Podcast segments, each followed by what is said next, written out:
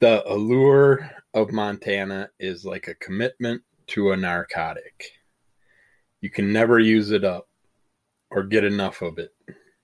Its wilderness areas probably resemble the earth on the first day of creation. Hello and welcome to episode, oh, I don't even know where we at, two seventy, I think. Yeah, episode two seventy of Under the Cowl of M S. Today's episode is going to be a normal Thursday episode, a little bit of comics, a little bit of M S, a little bit of whatever. That was a little quote by James Lee Burke, an author. You got to spend some time in one of the most beautiful places on earth. Or at least in the United States. Let's start out here. Now these, this comic, it's been a long time since I read this one because I thought for sure we'd talk about it. But this is crossover number eight. And I can't remember anything that happened in this one. I like the beginning, couple of pages in, you get pretty much every comic page all shrunken down and put into one big layout on two pages. But then we get to find out a little bit more about what's going on with these characters. They're locked away, the character that attacked everybody and what's going on. We go over that storyline in here. And it just... we got some good and bad people trying to figure things out. People that are locked up. And there's... still dealing a lot with the comic characters. We got the two comic book detectives that are still fighting their way through, trying to solve things on their end. The Balafax sword is taken by them. Uh, they got their hands on that.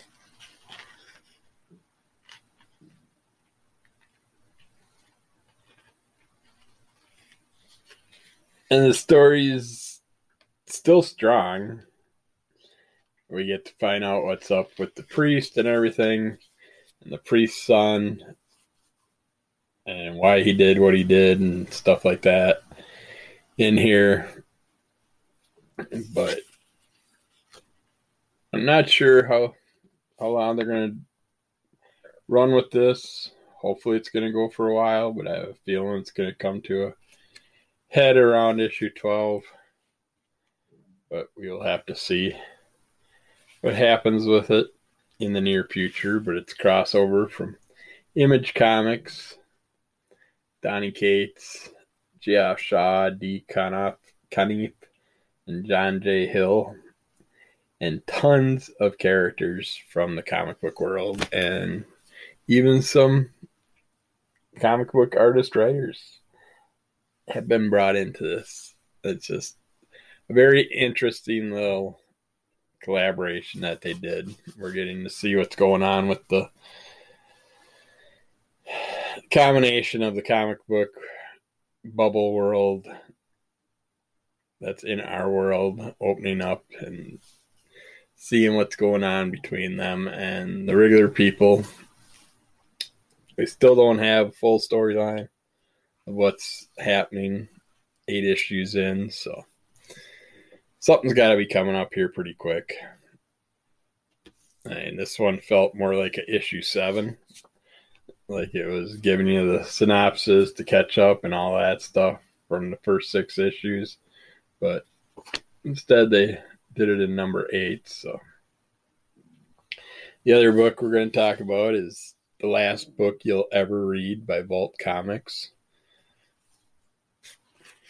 And this head is done by Cullen Bunn, Lila Le, or Lees, and Vlad, Vladimir Popov and Jim Campbell. Uh, we're still seeing her continue to go on her tour, book reading tour, reading her book all over the place, and her little affair with her bodyguard type character in here. and a lot of naked people in the woods that just happen to come and see see them when their bus breaks down. Uh, and the bus breaking down was not an accident. It was set up, so I'm not going to give away what all happens because of it. Oh, there is a little synopsis on the back of the book, I suppose I could read. The tour for Olivia's controversial satire travels into strange territories as the highway cuts through a countryside that becomes more primal, more violent, and more dangerous with every turn. There are those who don't want Olivia's message to get out, those who are less than human, and some who are willing to murder to ensure silence. It's like she does these book readings and and we still don't know fully what's going on here. It's like, is her book readings turning people into demons? Are there demons in this world that are being awoken by her readings? Uh, is she an evil demon that's just turning everybody into demons? And apparently her books just turn everybody into a big orgy fest. And then these people never get their clothes back on and just wander the woods. I don't know. I just... They're not really giving us much to go on here, but it is interesting. It does keep you glued to your seat, wondering what's going to happen. So check that out if you're into that type of mystery, type weird demon demon storylines going on. Then the last book we're going to talk about is Montana Di- Diary by Whit Taylor, a cartoonist chronicle of a road trip through Big Sky country. I was all excited for this because I spent some years in Montana. That's where I met my wife. And this is a interracial couple taking a trip through Montana. And this is told in the view of the female.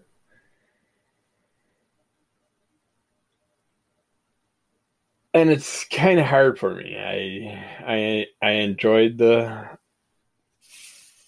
trip because she used actual places, and you get the Lewis Lewis and Clark trail stories, and we hear about a member that isn't mentioned in much in the lore, so it's brought up to an extent that it's that Montana is a highly racist state because uh, this was done during the Trump times and mentioned about how it was basically a Trump state.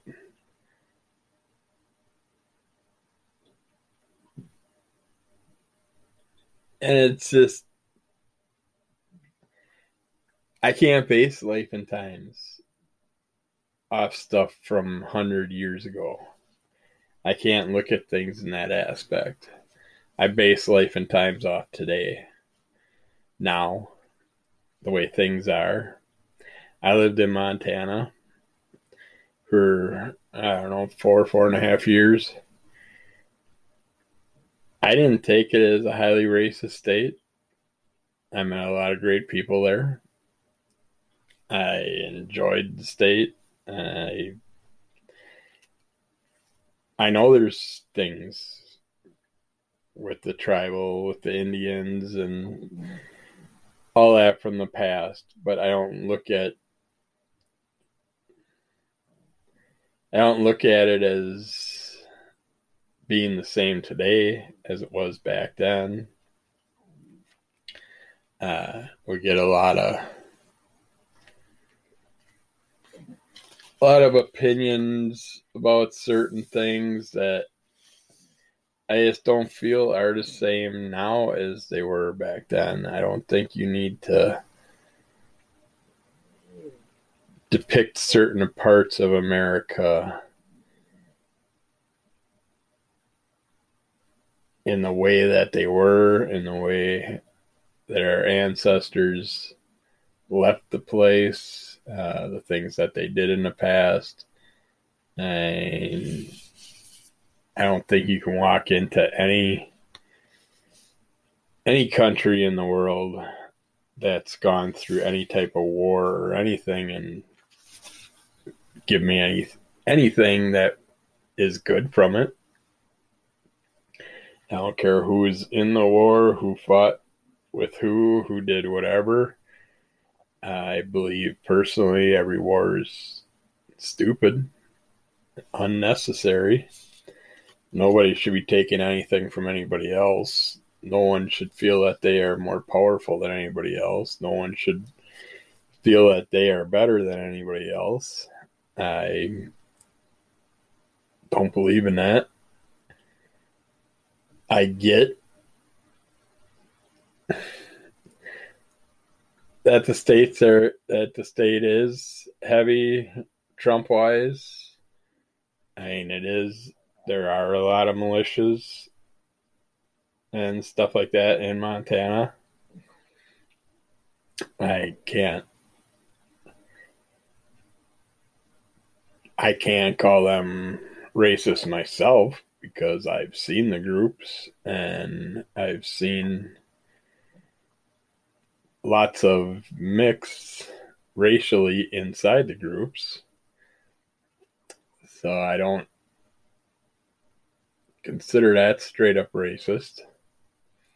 I don't think just because someone's a Trump supporter that they're racist. I just, I think you have to look at everybody individually and not judge a whole state equally for how you feel about something. But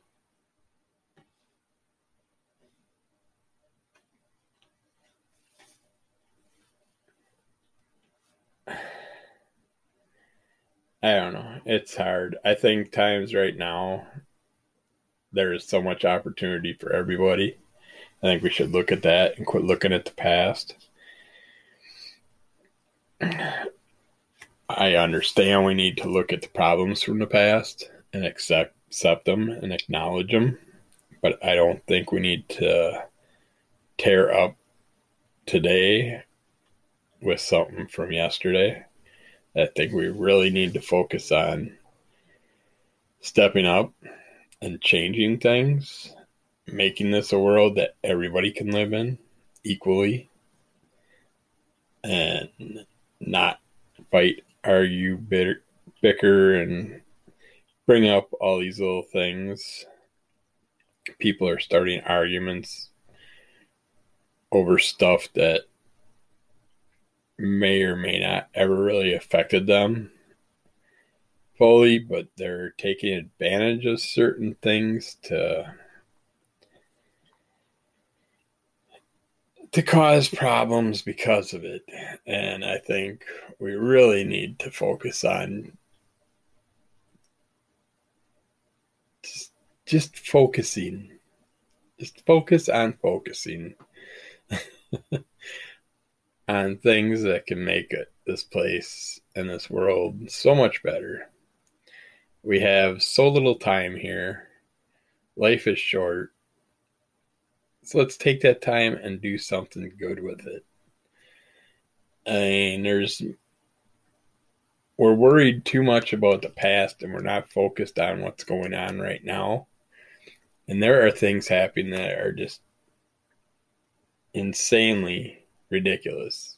It should not be happening. It's like my wife's obsessed with the murder mysteries and all that crap.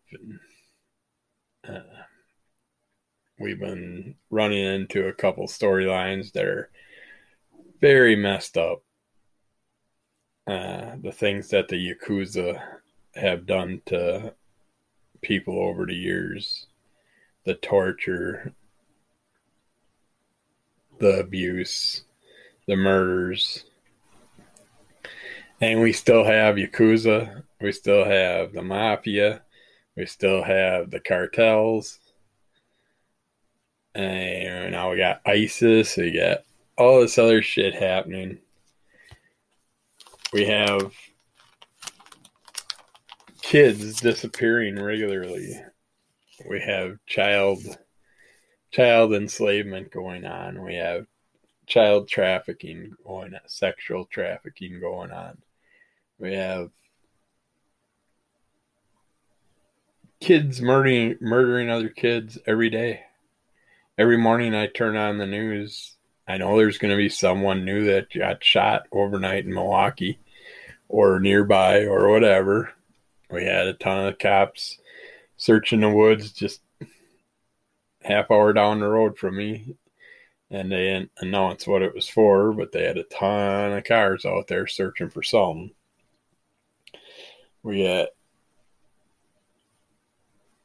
family disputes there ending up with people getting killed. We had three people shot and killed.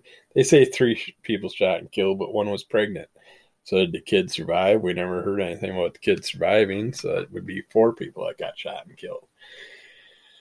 Uh, and two of them are injured and in the hospital. But I just... I want our world to start focusing on the problems we have right now. Fix those. And then go back to the past again if we have to. But personally, I don't think we need to dwell on the past like we have been. I think times have changed quite a bit over the years. And we have been bringing more and more things together and making things better. Things you can do nowadays you could not do ten years ago without tons of conflict and stuff. So I think we have been advancing. I think we have been doing better. I mean, we still got, we have people complaining about actors and actresses doing parts for people that are of different ethnicities or from different countries or different parts of the world or whatever, and they're They should actually be using those people for those roles. Well, the same freaking thing goes for disabled people, you know. I'll play a multiple sclerosis part. Give me the opportunity. But no, you got perfectly healthy actors and actresses playing the parts of people with chronic conditions. We got a lady in the... this new magazine that I'll be talking some stuff out of later, that she's playing a role of a lady with dementia. And I know a lot of people with dementia that could play that role. Yeah, they have their issues here and there, and you can work around it just like a normal actor or actress screwing up their role, their script or whatever, and redoing it. And you can do the same thing with someone that actually does have dementia. And then when they have their actual moments, hey, you can record those and talk to them and say, is it okay that we use this on film? And if they agree to it, then you got actual real footage of someone going through that. Uh, if you have someone with a chronic illness, you might actually get some real footage of some of the things that they go through. And you can also get their aspects and learn from them and understand what those type of people go through. But yet I constantly see people that don't belong in a wheelchair playing a role as a person that's disabled and in a wheelchair. That just pisses me off. But we don't hear about it.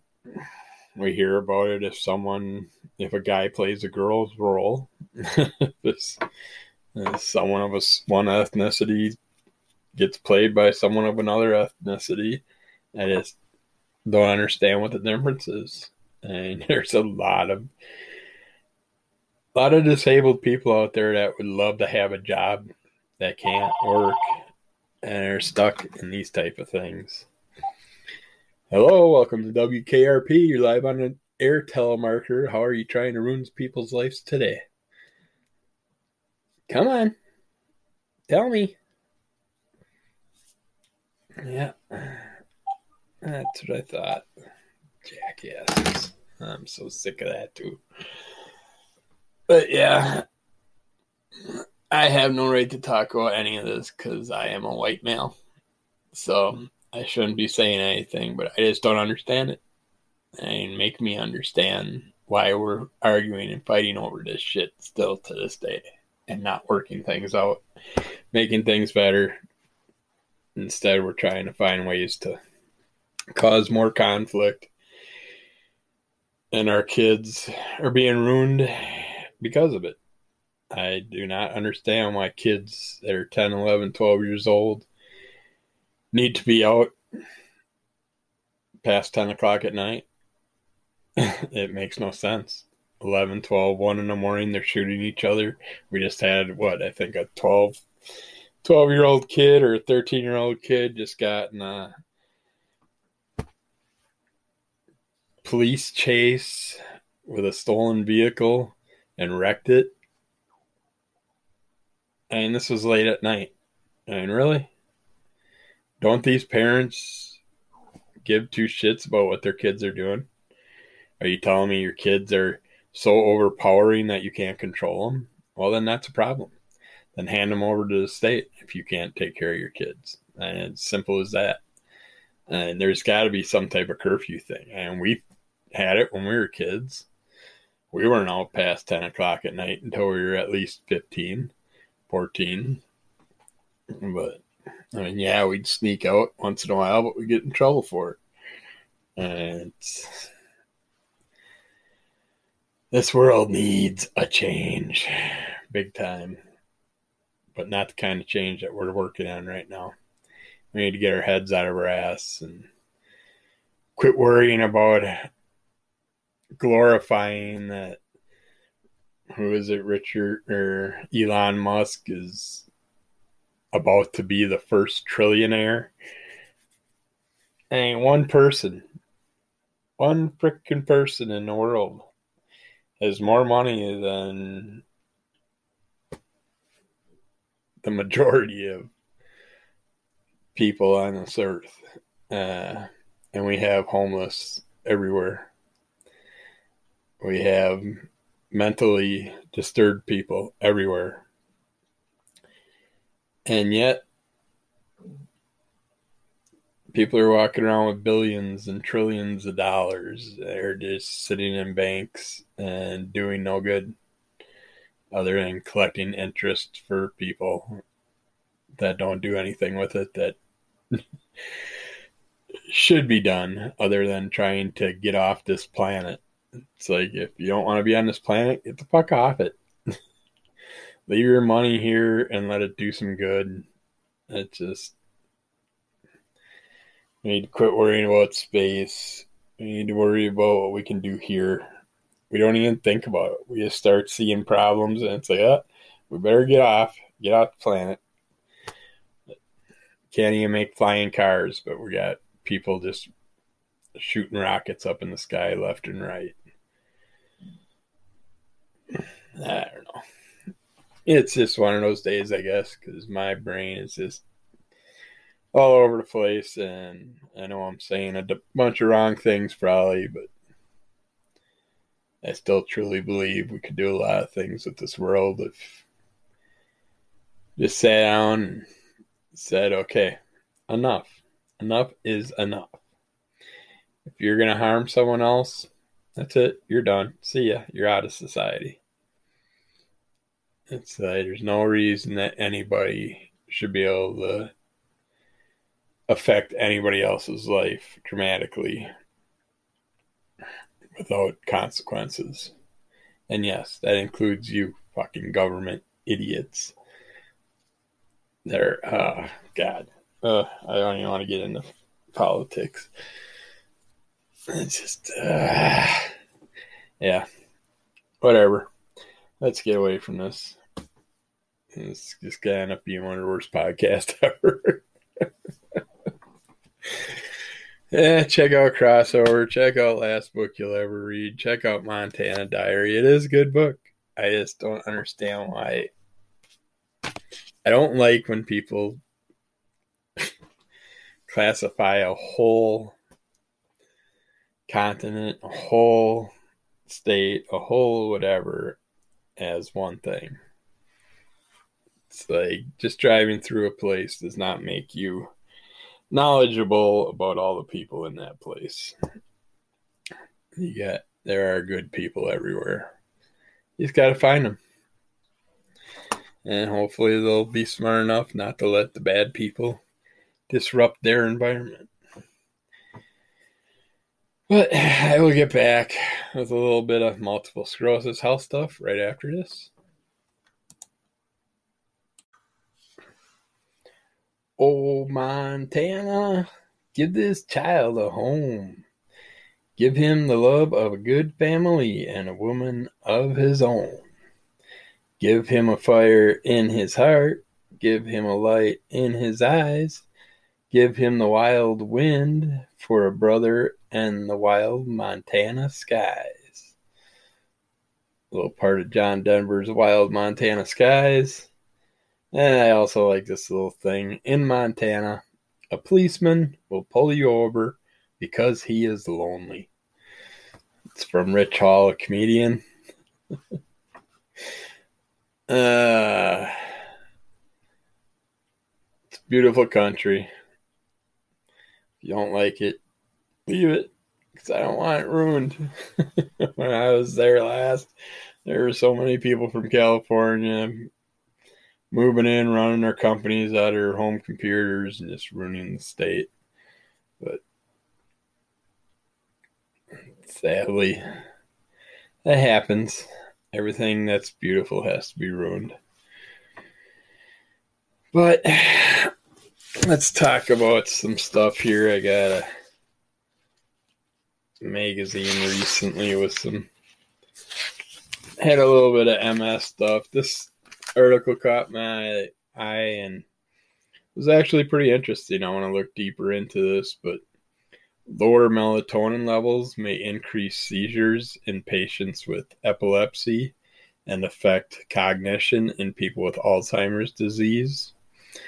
It also may worsen symptoms related to stroke, migraine, autism, multiple sclerosis, Parkinson's disease, and attention deficit hyperactivity disorder.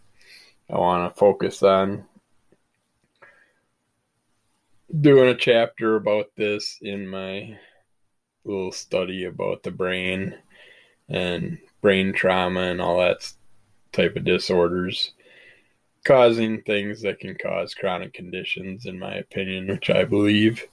And I want to find proof about it, but it's, this was pretty interesting because I want to know why our melatonin levels dissipate, what causes that to happen, and if people, and I want to know on my blood panel if I can get uh, melatonin levels from my upcoming blood test and stuff and see where they stand. But some animal studies and a few human studies suggest that melatonin may protect cells and D N A from damage by free radicals, unstable molecules produced as a byproduct of metabolism or by exposure to tox- toxins such as tobacco smoke.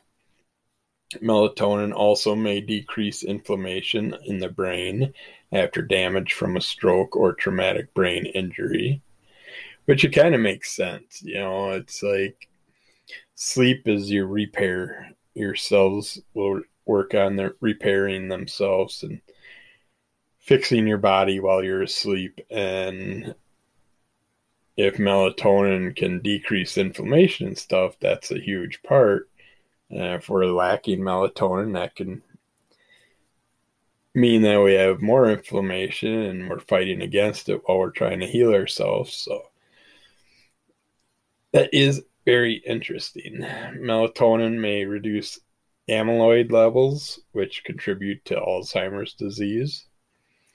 Current studies suggest that melatonin improves sleep in children and adults with epilepsy or autism, which I mean, I don't deal with epilepsy or anything like that, but with my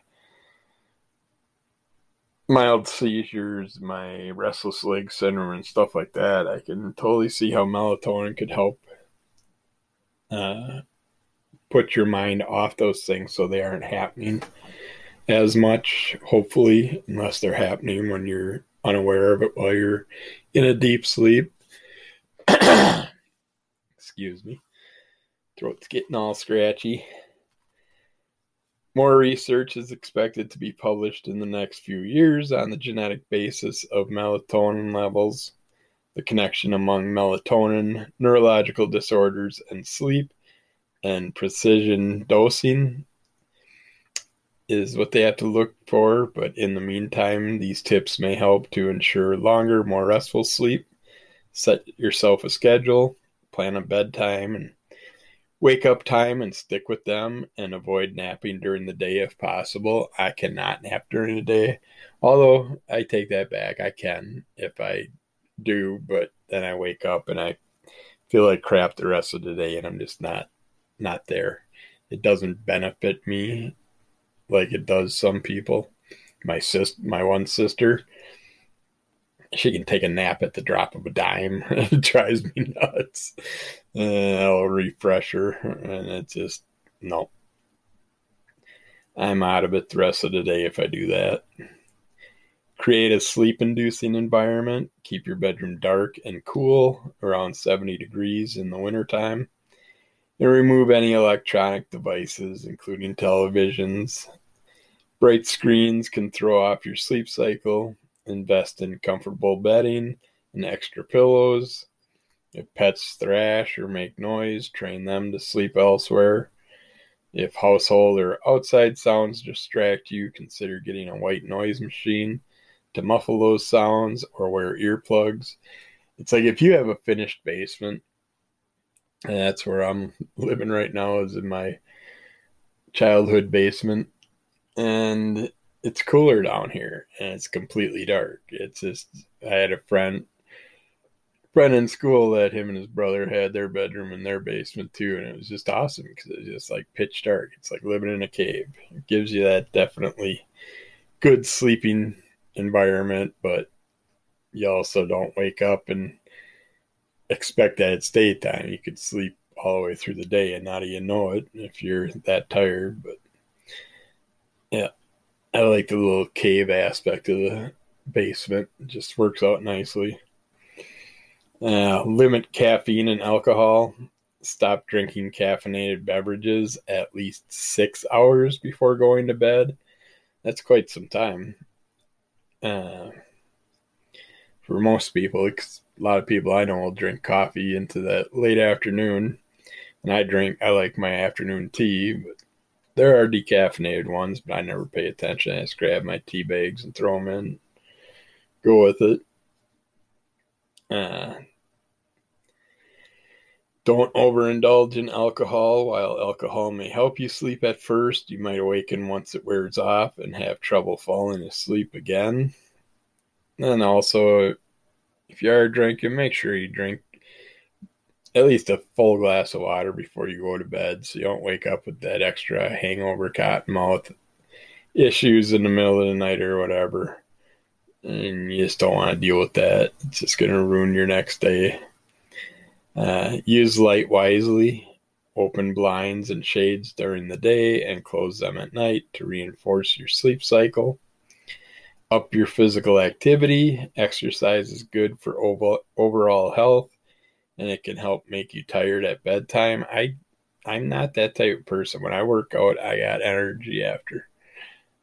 So unless you do a hard workout, then yeah, you can be worn out from it. But then you're also risking setting off extra issues with your multiple sclerosis in our bodies. So I, I'm more of a morning workout type person myself. Do what works best for you.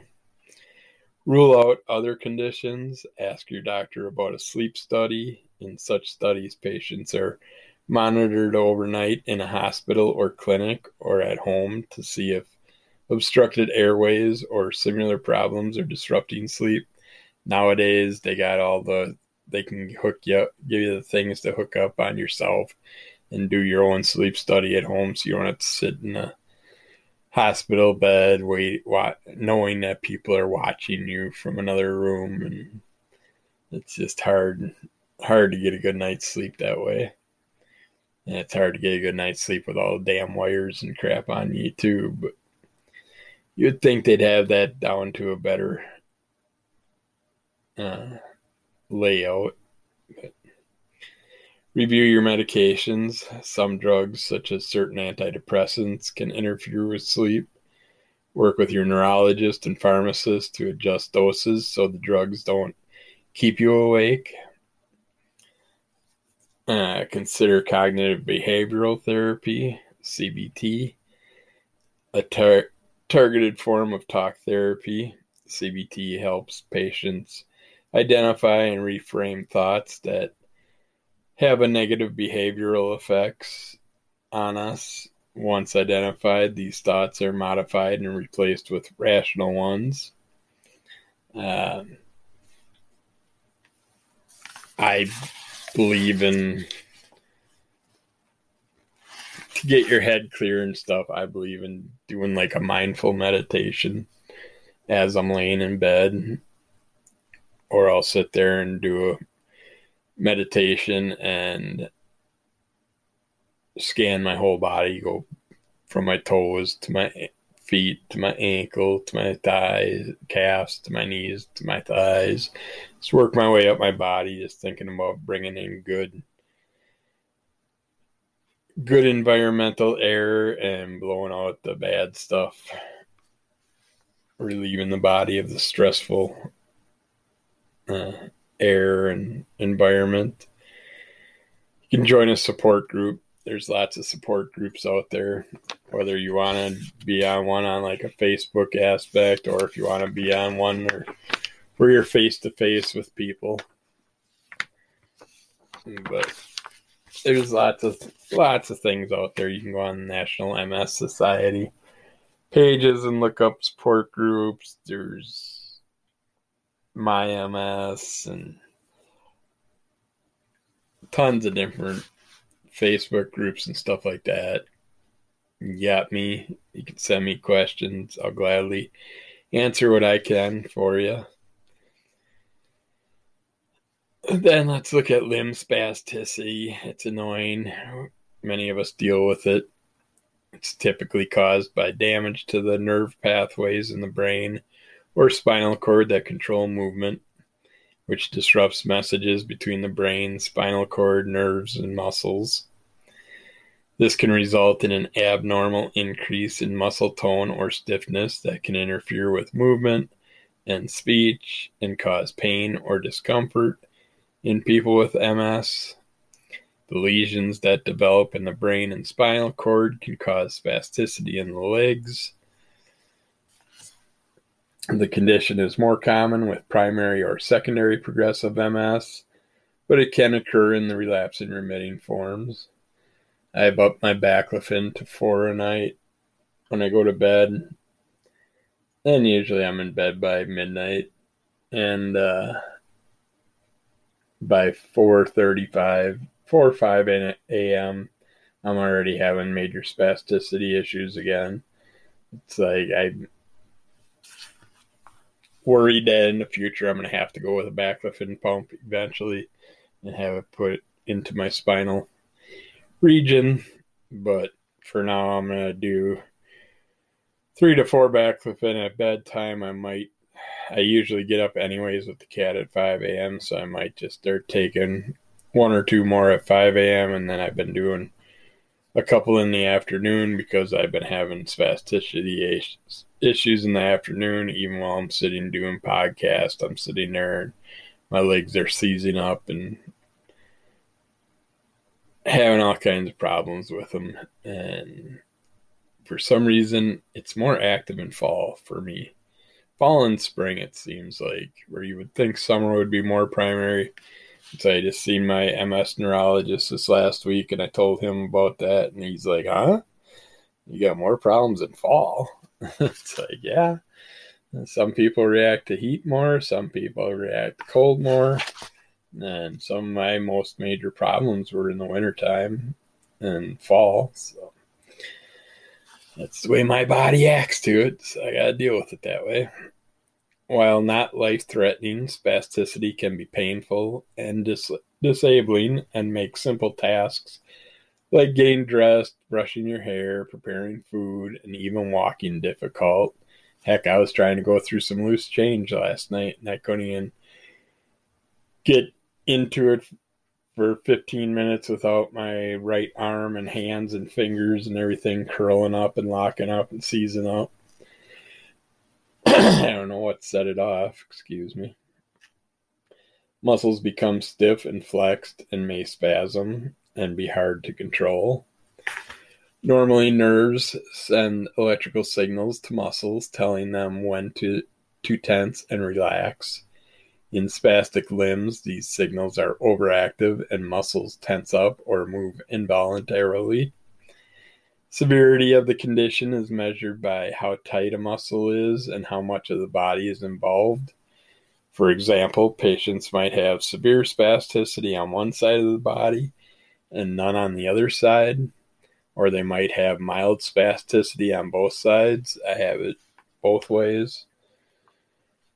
Just depends on the day, I guess.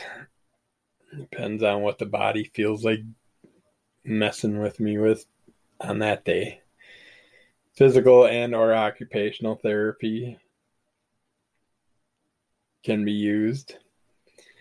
Uh, there's lots of things they can do to try and help, but in the long run, sometimes the, the physical therapy, therapy can end up causing more issues with it. But during physical and occupational therapy, patients stretch and do range of motion exercises to reduce and stabilize symptoms and improve functional abilities.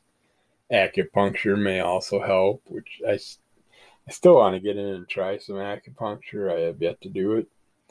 I did way back, I believe it was when I was in Phoenix, Arizona. For a while I tried some acupuncture back then, but I don't think I've tried it since then. I've done acupressure, but acupuncture can improve movement and decrease spasticity. For those who need more, there's oral medications such as the muscle relaxant Spaclofen, which is Lioresal. There's tizanidine, which is Zanaflex, and Dantrium hydrochloride, which is Dantrolene, and less often the sedative diazepam, which is Valium, which can temporarily relax muscle tone, but all can be associated with side effects, including dizziness, drowsiness, headaches, nausea, and weakness. Tizanidine can cause liver and kidney da- disease and low blood pressure. Dantrium hydrochloride can damage the liver.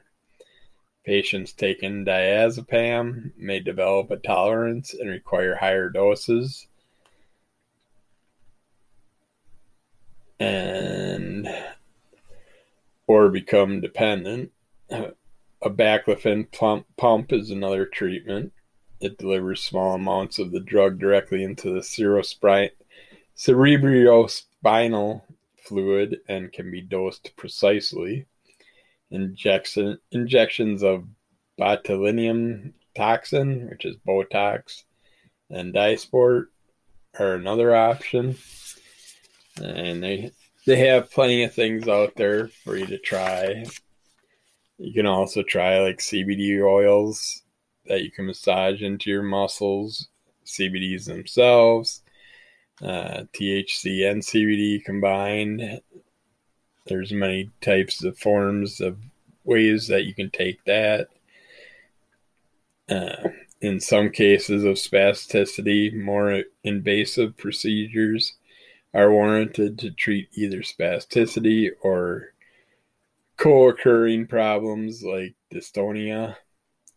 Deep brain stimulation, D B S, is used to control movement problems.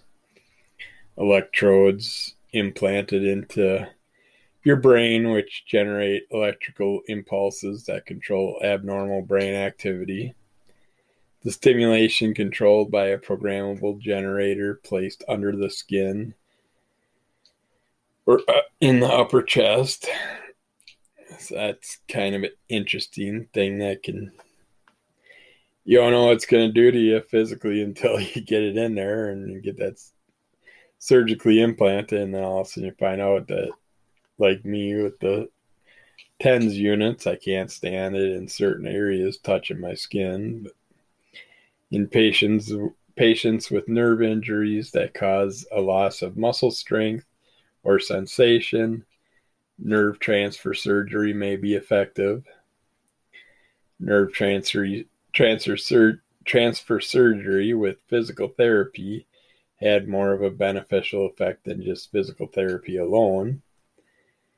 A procedure that's been used to relieve spinal spasticity is epidural spinal cord stimulation, S C S. Electrodes are placed in the space outside the dura, the outer layer of the tissue that covers and protects the brain and spinal cord, and connected to a small pulse pulse generator under the skin, basically like a TENS unit. For young children with cerebral palsy, a procedure called selective dorsal rhizotomy, S D R, can reduce spasticity. During the operation, nerve fibers near the spine are cut to improve movement and muscle control. So that'll be fun. But yeah, spasticity is not fun, and there's, yeah, there's tons of ways you can try and work with it, and it changes so often. You might have to change the, the things you do to make them work continuously. Now let's talk about gut biomes. The brain and gut are connected, but the exact nature of that connection is still a mystery. Research suggests, however, that the better we treat our gut, the healthier our brains will be, and vice versa. Living with the gut, within the gut, are trillions of microorganisms, including bacteria, fungi, protozoa, and viruses. These microbes, yeah, them, them, them. Hey, come up here. You can come up here. Come on. Poor cat just hopped up on me. I didn't see him coming, and he slid right back down. Okay, so we're talking about the trillions of microorganisms in our gut, including the bacteria, the fungi, the protozoa, protozoa, and viruses. These microbes aid aid multiple bodily functions like breathing, breaking down food, producing vitamins, responding to pathogens, and helping the body absorb nutrients. The genes that produce these microorganisms, which also live in saliva, skin, and other body parts, and the microorganisms themselves are collectively known as the microbiome. Various factors, including genetics, lifestyle, diet, environmental exposures, and use of antibiotics, likely influence the microbiome's composition. I truly believe the micro, the gut biomes are very important, and you notice a lot when you are doing certain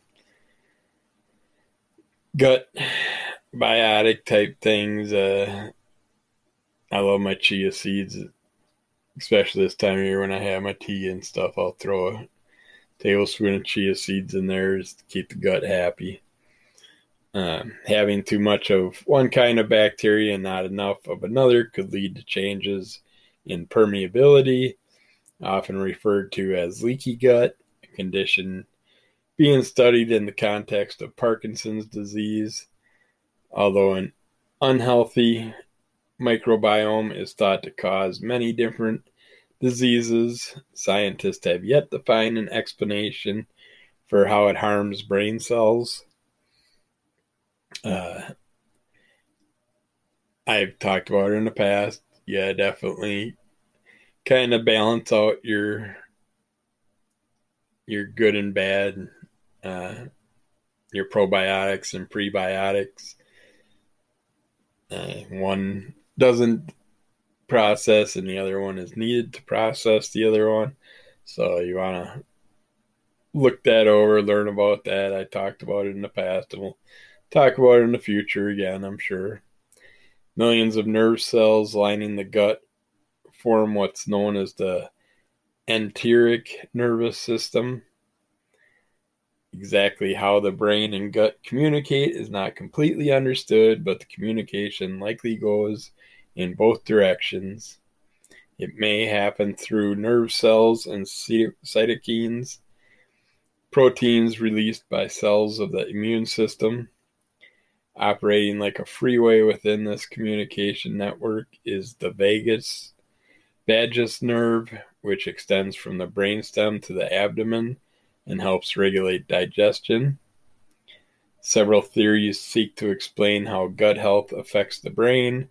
One involves inflammation, the immune system's response to an infection or injury. When the body is invaded by a virus or a harmful bacteria, the immune system attacks the invader and repairs the cells, and the resultant increase in blood flow and chemicals released into the cells produces inflammation. If this occurs without an invading agent, it can damage tissue. A possible cause of such inflammation is the modern diet, which can be heavy on refined carbs, sugars, and processed foods, rather than unprocessed and whole grain, fruits, vegetables, nuts, and fish. But the microbiome has not evolved as much as people's eating habits have, so the gut may mount an inflammatory response because it senses certain foods as invaders, which it should. There's a lot of shit out there that's really not good for us and we should not have access to because it just does nothing for our bodies. Uh, some ways to improve interabled relationships, if one person's disabled and one isn't, or both people are, or whatever. Talk often and honestly. Open and candid communication is one of the cornerstones of a healthy relationship. Just talk everything out. There's no reason to hide things. If you're in a relationship, you're together, you're one, and make it be so. Work together. If it doesn't work out, then it's probably best just to end it and find a better relationship in the near future, hopefully. Know when to ask for outside help. You can always ask other people to step in and help you with things if you need to, if they're able, if they're willing to. Keep your sense of humor. Uh, you got to be able to laugh about things. We all do things that cause problems and stuff and have issues and stuff, and if we don't laugh about them, it's just going to bring on depression and make our life more stressful and irrit- irritable. Field questions carefully. Invariable, interabled, and disabled couples that are asked about the relationships. Uh, talk about their curiosity and comments can be intrusive and invalidating. It's not the couple's responsibility to educate others about the nature of their relationship or how they navigate a chronic illness or disability. And it's just tell people this is the way it is, is what we got to deal with, and only explain what you have to. Uh, discuss parenthood scenarios. And if you have kids, you're going to have to find ways to work it out the best you can with your abilities and hopefully be able to work together. And then I think that's it. We're running out of time, so we're going to end it there for today. Uh, be good to yourself. Be good to others. Kick the shit out of the monster. Look at everybody as the same. Let's all work together. Let's all make the world a better place. Let's all live happier. Let's all quit the arguing, quit the crap, quit shooting each other, quit letting our kids destroy each other. It's like, let's make this place better. It's time. It's time for a change. twenty-first century. We had twenty centuries to mess everything up. Now let's start fresh, start brand new, do it right. Be good. We'll get back to you soon. Have a good one.